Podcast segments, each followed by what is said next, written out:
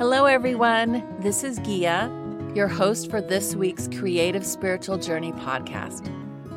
I'm not sure when this podcast will be published or when you will listen to it, but for me right now, it's early January, a traditional time for New Year's resolutions.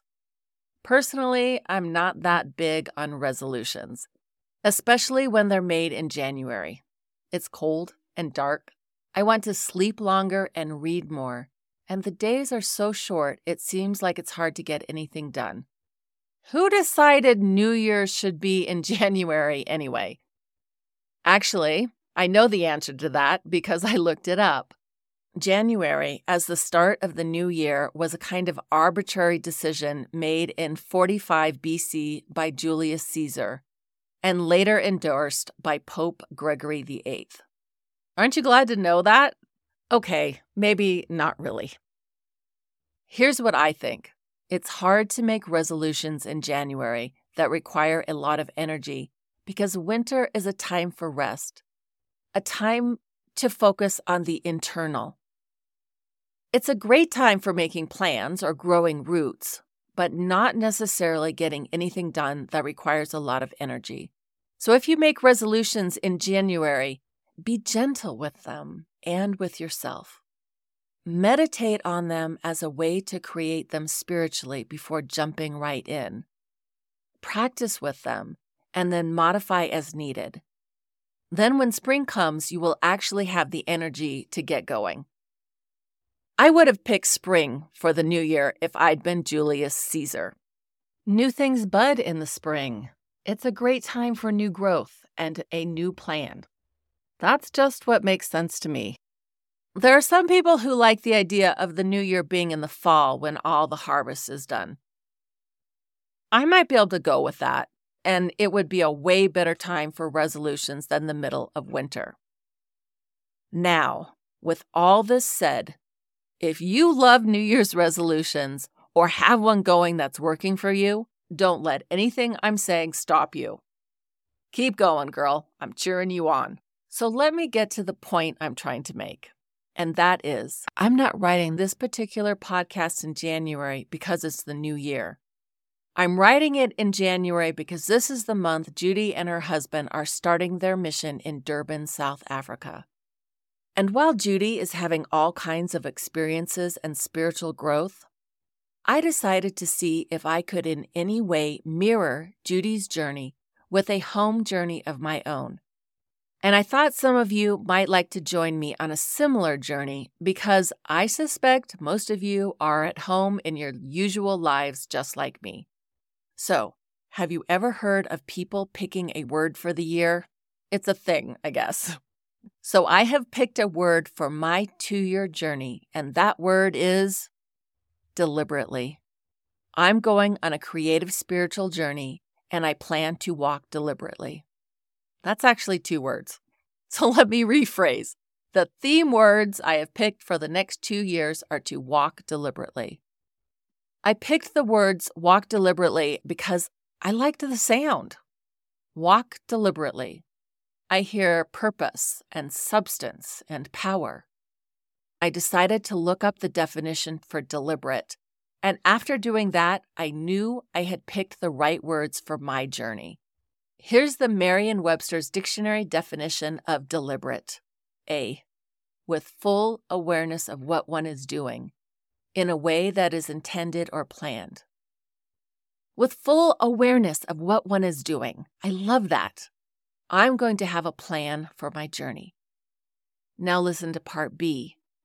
In a way that is not hurried, slowly and carefully, Part B is where I knew I had the right word for me. I am always in a hurry. I want everything done, not right now, but yesterday. So, my goal for the next two years is to walk deliberately on this journey of life. I'm going to have specific intentions and I'm not going to be in a hurry. In fact, Judy has already been gone for almost two weeks and I'm still getting my thoughts put together. I will be ready when I'm ready. It's still the heart of winter. It's cold and dark. The bears are still hibernating. The honey is sticky. and I have a cup of peppermint tea to drink before it gets cold. So let me be clear my word deliberate doesn't mean I can't go with the flow of life or have any spontaneity. To the contrary, going with the flow is something I hope to do deliberately. So, I can't talk about walking deliberately without reading some Henry David Thoreau. This comes from his book Walden. He says, I went to the woods because I wished to live deliberately, to front only the essential facts of life and see if I could not learn what it had to teach, and not when I came to die discover that I had not lived. I did not wish to live what was not life. Living is so dear. Nor did I wish to practice resignation unless it was quite necessary. I wanted to live deep and suck out all the marrow of life. Hmm. Does that make you want to live deliberately? To suck out all the marrow of life? You don't have to go into the woods, though I would highly recommend you do sometimes, or at least go to your garden, or someone else's garden if you don't like yours. Thoreau says we need to live our lives deliberately so we don't miss what's important and being in nature is so important. But in general, if we don't do things deliberately, life just slips by. You know how it is. I remember being in my late 20s and a newly divorced single mom living with my parents in Southern California. And I looked back over the year and realized that the first time since I was five, I hadn't gone skiing. That may not sound too important to some of you, but I realized I had to make it a priority if I wanted it to happen. I had to make it happen, or it wouldn't. So here's my plan for the next two years while Judy is on her mission and I'm left at home.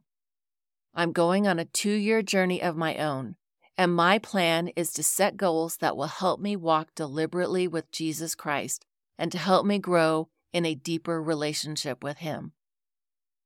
So, before I tell you about my plan, I want to switch words for a moment and talk about the word walk and what that word has to do with being in a relationship with Jesus Christ. Here is a quote I love from Emily Belle Freeman from the October 2023 conference. Quote, when the Lord called Enoch to journey through the land and testify of him, Enoch hesitated. He was blinded by what was broken in him. The Lord's answer to what hindered him was simple and immediate Walk with me. Like Enoch, we must remember that the one who was bruised and broken for us will allow mortality to do its work in us. But he didn't ask us to face those challenges alone. No matter the heaviness of our story or the current course of our path, he will invite us to walk with him. Oh, those words make my heart sing. Each of us is invited to walk with God. I love it, and I want to make sure it happens. And by the way, did you know that there is a whole topical guide section on walking with God? Check it out sometime. It's good.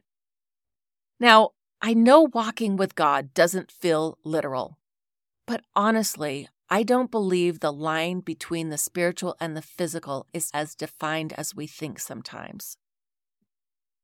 So, once again, I'm going on a two year journey, and my plan is to set goals that will help me walk deliberately with Jesus Christ. Think about it. You really get to know someone when you go on a journey with them. So, right now, I have five things on my list that I'm going to implement deliberately or more deliberately than I've done before. And I believe they're going to help me be in relationship and walk with Jesus Christ. And I have to say that they may change or be refined as I go. I'm not writing them in stone. But for right now, they are 1. Scripture study, journaling, prayer, meditation, as well as selected secular reading and study. 2 ministering to the little community around my home, and hopefully to my podcast listeners.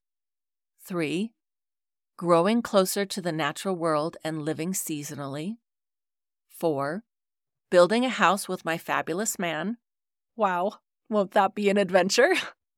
and five, caring for my body, mind, and spirit with good food, herbs, water, and of course, by actually walking.